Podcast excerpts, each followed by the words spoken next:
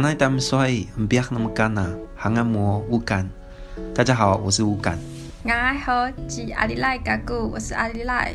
欢迎收听，原来如此。大家好，欢迎回到原来如此，我是乌干，我是阿里赖。那其实我们这一季是新的一个主题了，就是我们前面不是讲的讲了很多很多关于原住民的文化，那我们这一季会比较有系统的来跟大家分享。嗯，比如说像我们这一季的规划就是三集为一个主题，那我们会跟大家分享，比如说像新闻呐、然后会邀请到关于这一季主题的来宾，最后再跟大家总结，或者是跟大家分享一些国际上的知识。对，就是比较有规划的呈现给大家，希望大家在这一季可以收听的内容更完整一点。嗯，那因为我自己的个人规划，所以因为我也大四了嘛，就要毕业了。那这个节目之后的主持人也会邀请到一个新的人来交接，那是谁？就等到你们之后继续听下去的时候就知道。好，那我们就要回归到正题，就是跟大家分享一下最近的新闻嘛。就是最近不是大家都在打什么 UBA 吗？那其实原住民也有一个运动会，就是在三月二十四到二十七日的时候，在花博那边会有那个全国原住民族的运动会嘉年华。那在这个嘉年华里面，大家可以就是去参观一下，你们可以发现很多嗯原民文化的特产啊、农产品或者是一些手做的东西。然后还有，嗯，平常可能你们在好，可能说我们政大附近吃不到的原民美食，然后看不到的一些艺术文化创作，在那边都可以，就是大家都可以看到啊。不过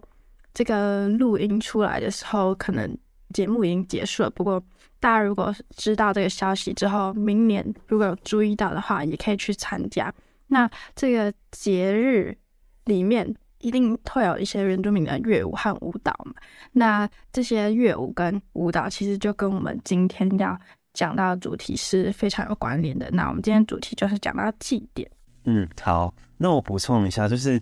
我们这个祭的话，就是会有很多穿插的，嗯、小小的补充给大家资讯，比如说刚刚嘟嘟有讲到的新闻大小事，然后我们这次的新闻。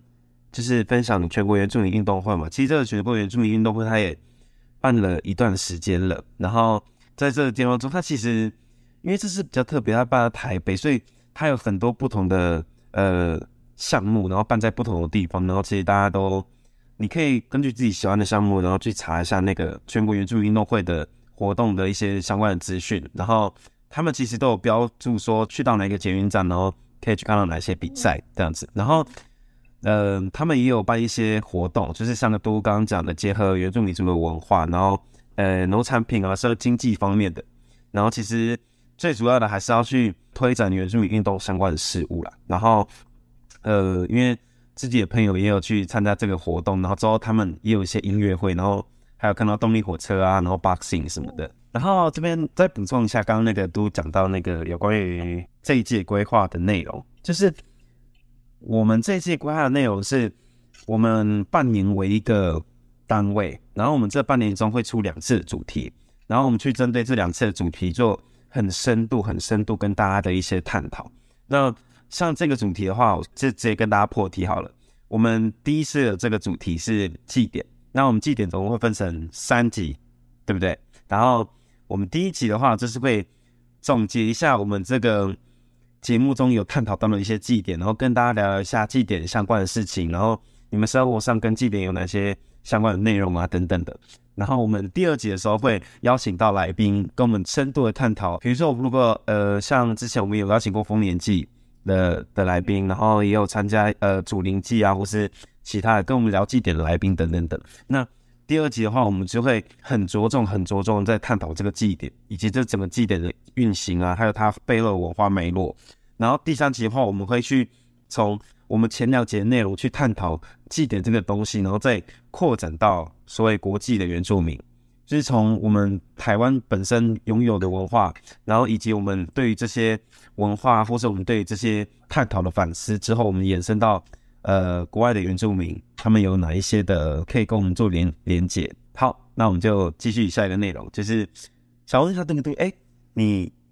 有哎，我想问你这个问题，不过就想我再问一次，就是你有很常去参加部落的丰年祭啊，或什么的吗？其实没有，但是我们的家族啊，就是固定每年只要有丰年祭嘛，他们都会特地从就是公司请假，然后从台湾各个地方，然后奔波回花莲，就是太巴塱部落来参加丰年祭。但是因为，嗯，就是我自己本身是因为我在外面读书嘛。然后其实从小也不是在部落长大，只是因为外婆是太巴朗部落的人，所以说其实部落里面的传统的话是也没有办法进去参与的，就是他们呃跳舞啊或者是一些节目是没有办法真正的进入那个会场里面一起参与。对，不过偶尔的时候会想要回去，就是。当一个旁观者来欣赏我们的文化，然后因为那时候其实我们的丰年祭就是举行的时候，旁边有非常多的摊位，然后有时候想念就是部落的味道那时候，就会想要回去吃一下。所以你几乎都是作为一个旁观者，就是没有去参与到这个过程。以太巴朗部落来说啦，对，而且因为我所知的是他们在部落。祭典之前几个月就会开始练习的，就是这一次的歌舞表演，所以说我也没有办法真正的深入的参与到这个祭典里面。哎，那乌嘎，你有参加过祭典吗？因为我没有参加过，我想说可以听一听看有参加过的朋友的一些参与经验。如果说参加祭典，我先从两个部分来讲好了，就是嗯。我们组的跟其他组的，就是我有参加过其他组的祭典，然后那个其他组的祭典，我有参加过排湾族跟阿美族。那我讲阿美族了，因为想说跟你会比较有共鸣一点。就是我有参加过那种，你知道花莲县会办那种联合丰年祭吗？啊，我知道。可是问题是，那个我也有参加过的。我我是想说，部落的话，你没有参加过吗？哦，你说部落吗？有。我有参加过部落的，但，诶、欸，我觉得这个我们大家可以讨论看看，就是现代现代化进入部落这种东西。好，我觉得大家可以讨论。就是我有参加过阿美族的，就是我发现他们，因为我参我我有去参加过泰巴朗跟马泰安，还有一些其他的部落。就是我我先以这两个部落为例，好，就是他们就是在晚上，然后会举行他们的，因为我是走去那个最。他们公布的那三天的部分啊，但你刚刚有讲到，他们可能前一个月他们就会开始准备记忆的东西，但是我们作为一个旁观者来讲，我们可能没有办法以我们的角度去看到那些东西，我们也没有办法进去，对，所以我就以我嗯看到那三天，就是大家，我觉得会有一些时段性，就是他可能某些时段他们是跳传统舞蹈，然后某些时段跳完传统舞蹈或之后。他跳的传统舞蹈的形式可能会改变，我觉得可能是因为跟他们呃去做的那个仪式有点不太一样，可能有时候是比较低沉的，有时候是比较高亢，有时候那个性别的话是只有男生的这可以进去，然后有时候也是也只有女生可以进去，对。然后我就觉得那时候就蛮酷的经验，因为其实在这祭典，我觉得我们大家也可以谈到，就是祭典当中就是有一些部分好像。某一个空间、某一个时间上来讲，只有一个性别的人可以在那个地方跳舞这样子，然后，然后再回到我的人自己组的，其实我想跟大家澄清一下，就像我们那时候也在讨论泰雅族啊的那个祭典的时候，其实其实我们没有一个很像呃阿美族或是卑南族或排湾族那种有很部落的、很集体的那种祭典，我们是比较以。家族的自己去祭为主，我们的仪式的话，也通常都是杀猪啊，或是祭拜的方式去告慰祖灵，跟跟祖灵说话这样子。我们没有那种比较乐舞式的那种仪式，或是那种祭典。对，所以你如果说真的有我有参加过，我有没有参加过祭典的话，你呃，如果以那种很客观的角度去说，这个祭典是全全村呢，整个部落一起进行那种跳舞的，我只有参加过阿美族，但是因为泰鲁格族没有这种。很整个部落性的东西。那我们族的话，它就是以一个仪式啊，或是呃那个群体是以家族去进行的。对，嗯，哎、欸，我我记得之前在之前的就是几集聊到你们泰鲁格族的文化，有讲到说你们的文化单位就是以家庭为单位，对，那这个感觉就是贯穿到祭典当中嘛。对，那你有讲到说联合丰年节嘛？这是比较现代化的东西。那因为我其实有一年有在那个县府的原民处打工过，就是暑期工读生，所以说那时候我也有协助办理这个活动。那这个活动我觉得就相对来说是真的蛮现代的观光产物，能这样说吗？可是我觉得一部分也能促进，就是大家对原住民族知识的。了解跟认识，还有对他们的食物啊、服装啊，在那边就是，如果你是身为一个不常回部落的小孩，或者是说你是一个嗯非原住民文化的朋友，就是原住民联合丰年节是很好亲近这个文化的一个呃媒介。就像你讲的，就是感觉每一个祭典或者说每一个仪式都有存在的。目的性跟它的功能在，所以我们今天就是要跟大家探讨这些，呃，这些祭典啊，它的目的以及它的功能性。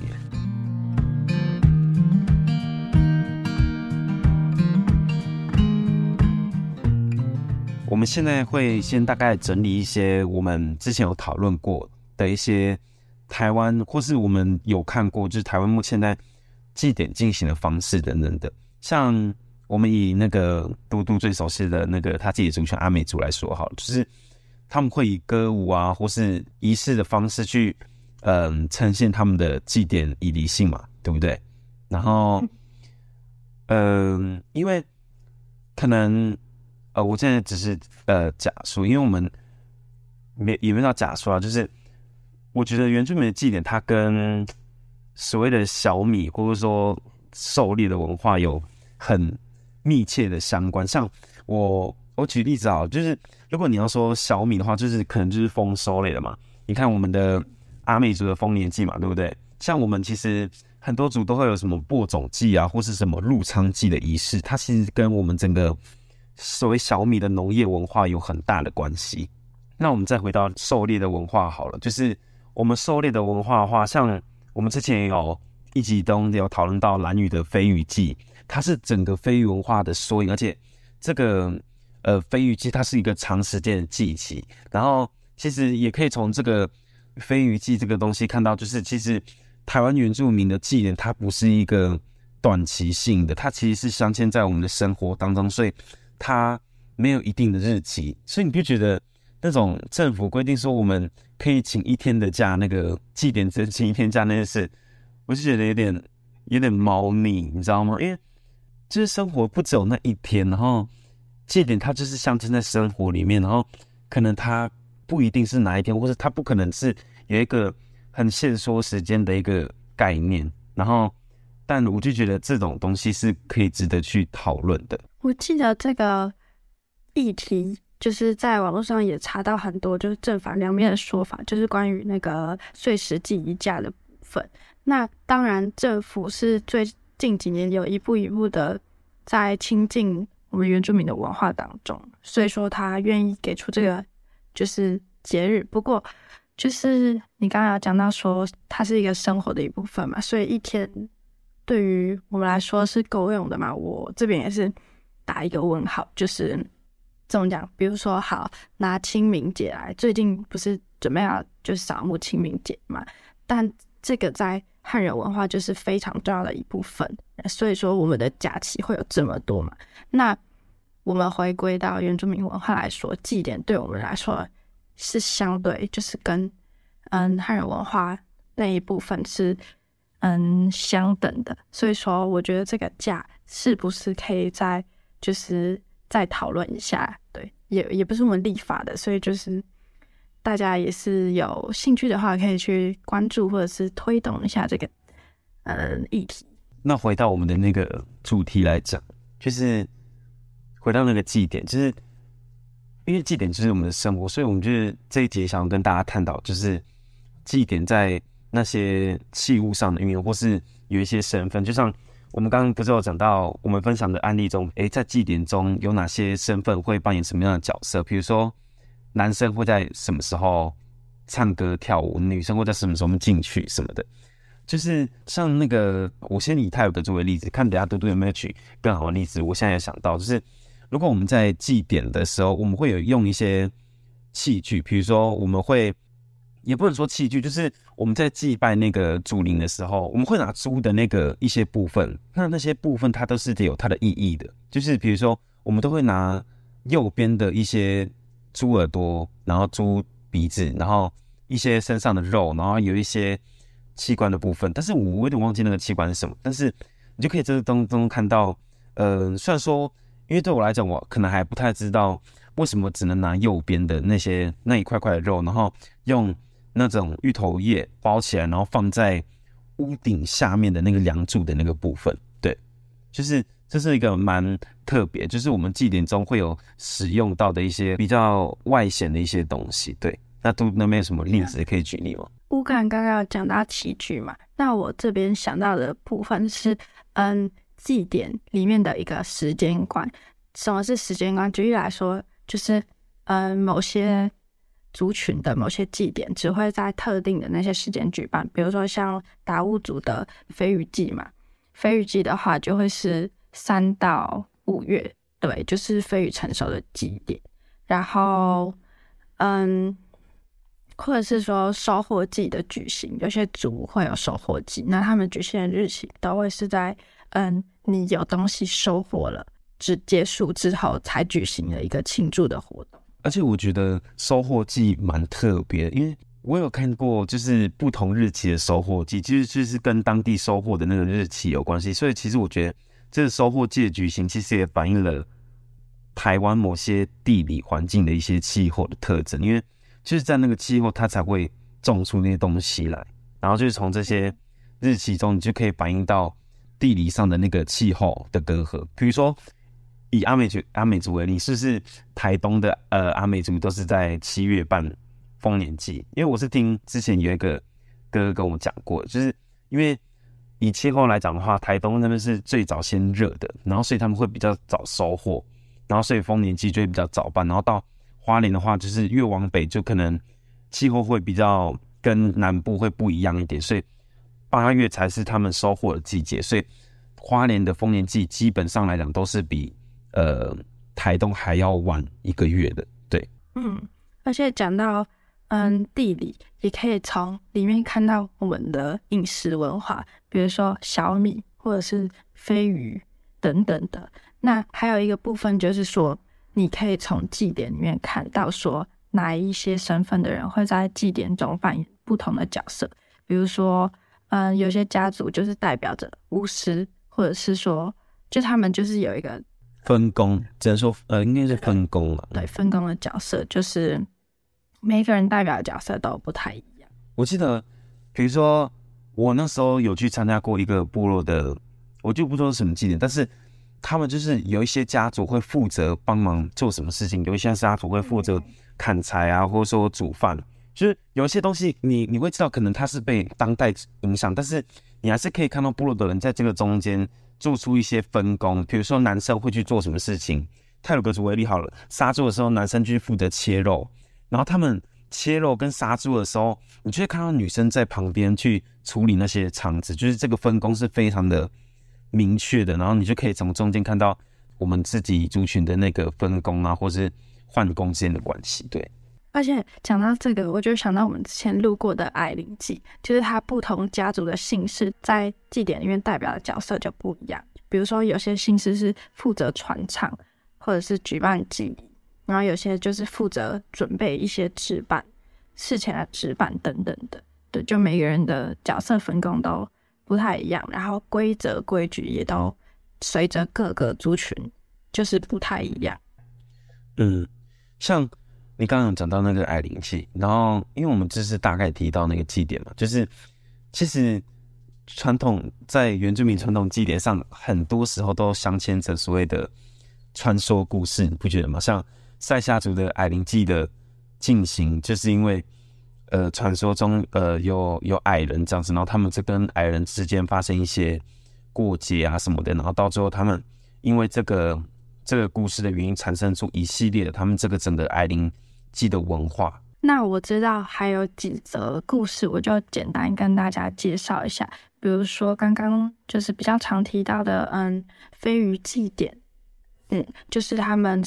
是一个飞鱼跟人类互相承诺的一个实践的感觉。那比如说我讲一个简短的故事，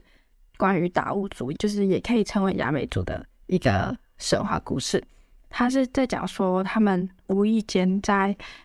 嗯，寻找食物的过程中，发现了一个长了翅膀的鱼，所以就是在大家合力的围捕下捕了这条鱼，然后把这个鱼跟其他的海鲜放在一起煮之后，就发现，哎，怎么突然就染上怪病了？然后连那个飞鱼群都染上怪病，然后部落长老就是。因为这件事被托梦，被谁托梦是飞鱼群的一个头目，他叫做黑翅飞鱼王。然后他告诉部落长老说：“呃，这个怪病是怎么发生的？然后要怎么预防？然后要就是提醒他飞鱼有什么专用的器皿之类的，还有说可不可以跟其他的食物一起烹煮等等的。所以从这个故事就是内涵到一些。”比如说，在他们现在部落文化里面，飞鱼要怎么烹饪，或者是说要怎么捕食的一些祭典规矩。那还有说，周族的祭仪是他们的传说故事，是说孩童被带到天上去学习技艺，然后长大之后就下来部落来教导族人，所以说他们的技艺才会一直流传下来。那第三个的话，就是刚刚乌感讲到的矮灵祭嘛，就是跟矮人来学习这些技歌祭仪，那其实我们可以从这些传说故事都可以看到，说不同的族群都是用不同的形式来嗯形容或者是阐述他们的收获，然后来就是谢谢嗯这些神灵或者是农作给他们的一些嗯丰收，还有神灵的帮助等等的。就是从传统的故事，它是会比较。应该说历史上或者比较早期一点点的，然后我们就我就想说，我们可以来探讨一下当代的祭典的一些可以探讨的事情，就是像我们刚刚有时候分享到那个我去参加丰年祭的经验嘛，然后就是我觉得想跟大家说，就是那时候我看到祭典的时候，我就觉得说，哎，好像有蛮多现代化的东西融入到祭典里面，因为像以前我们对于我听老人家讲啊，就是他们对于祭典是比较一个戒慎恐惧的一个概念，可是可能因为我们已经不在这个文化生活当中，但这个祭典还是因着我们每年都会回来，所以这个祭典它会因为我们回来，但是我们不在这个生活圈里面会有一些改变，比如说它就会变成一个比较欢乐性，然后大家比较因为透过这个祭典，然后大家聚在一起的那种意义性在，你不觉得吗？毕竟我觉得文化是一个一直在持续滚动中的一个东西，对，所以说你要说。你要跟现代结合，刚刚讲到祭典是一种生活模式嘛？那你到了现代，一定也有新的生活模式啊。但融合的话是必然的，嗯，现象。对啊，对啊，因为我以前我我完全感受不到丰年祭啊，或者说那种大家在办祭典的时候有什么我文化上的牵制，或对我来讲有什么特别需要去戒慎恐惧的地方。只是越长大，我会去越看到更多不同的声音，或是越。访问越多的老人家，或跟老人家聊天的时候，就会知道他们的世界观其实是跟我们这时候不太一样的。但是，我觉得为什么他们可以没有到接受，但是就是他们还是可以跟着我们进行这些仪式啊，跟着我们一起开心快乐，因着我们的生活，然后改变到现在的这些祭典，然后跟着我们一起去举行这些祭典。很大的部分的原因是因为我自己觉得当代的族人也在跟着我们一起，就像你刚刚讲的，我们都生活在当代，所以我们会有一些改变。所以其实对于这些改变来讲，我们是。我自己觉得那是一种无意识的，对，我不知道怎么去解释这个东西。就是比如说，跟比如说那些舞，本来本来很多东西都是传统的舞蹈，然后但是到最后，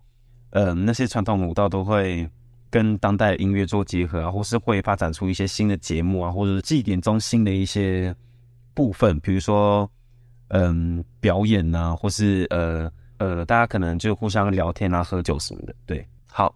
那我们这一集就差不多到这边就都告一个段落这样子，对。那呃，下一集的话，我们会邀请到来宾来跟我们讲，呃，祭典当中呃一些进行的部分等等的，然后跟我们大概阐述一下那个祭典在这个文化中所有的意义以及它这个所有的分工。对，我们接下来的主题都会是蛮联动的，就是上下会有关联，所以希望大家，嗯、如果有更想深入了解的话，一定不要错过接下来的集数。那这也是我最后一次录制了，就希望大家最近有。就是都听得还开心，对，然后不要生病，就这样。OK，那我们恭喜我们嘟嘟毕业了，耶、yeah! 好，那我们就下期再见喽，我们下次见，拜拜，拜拜。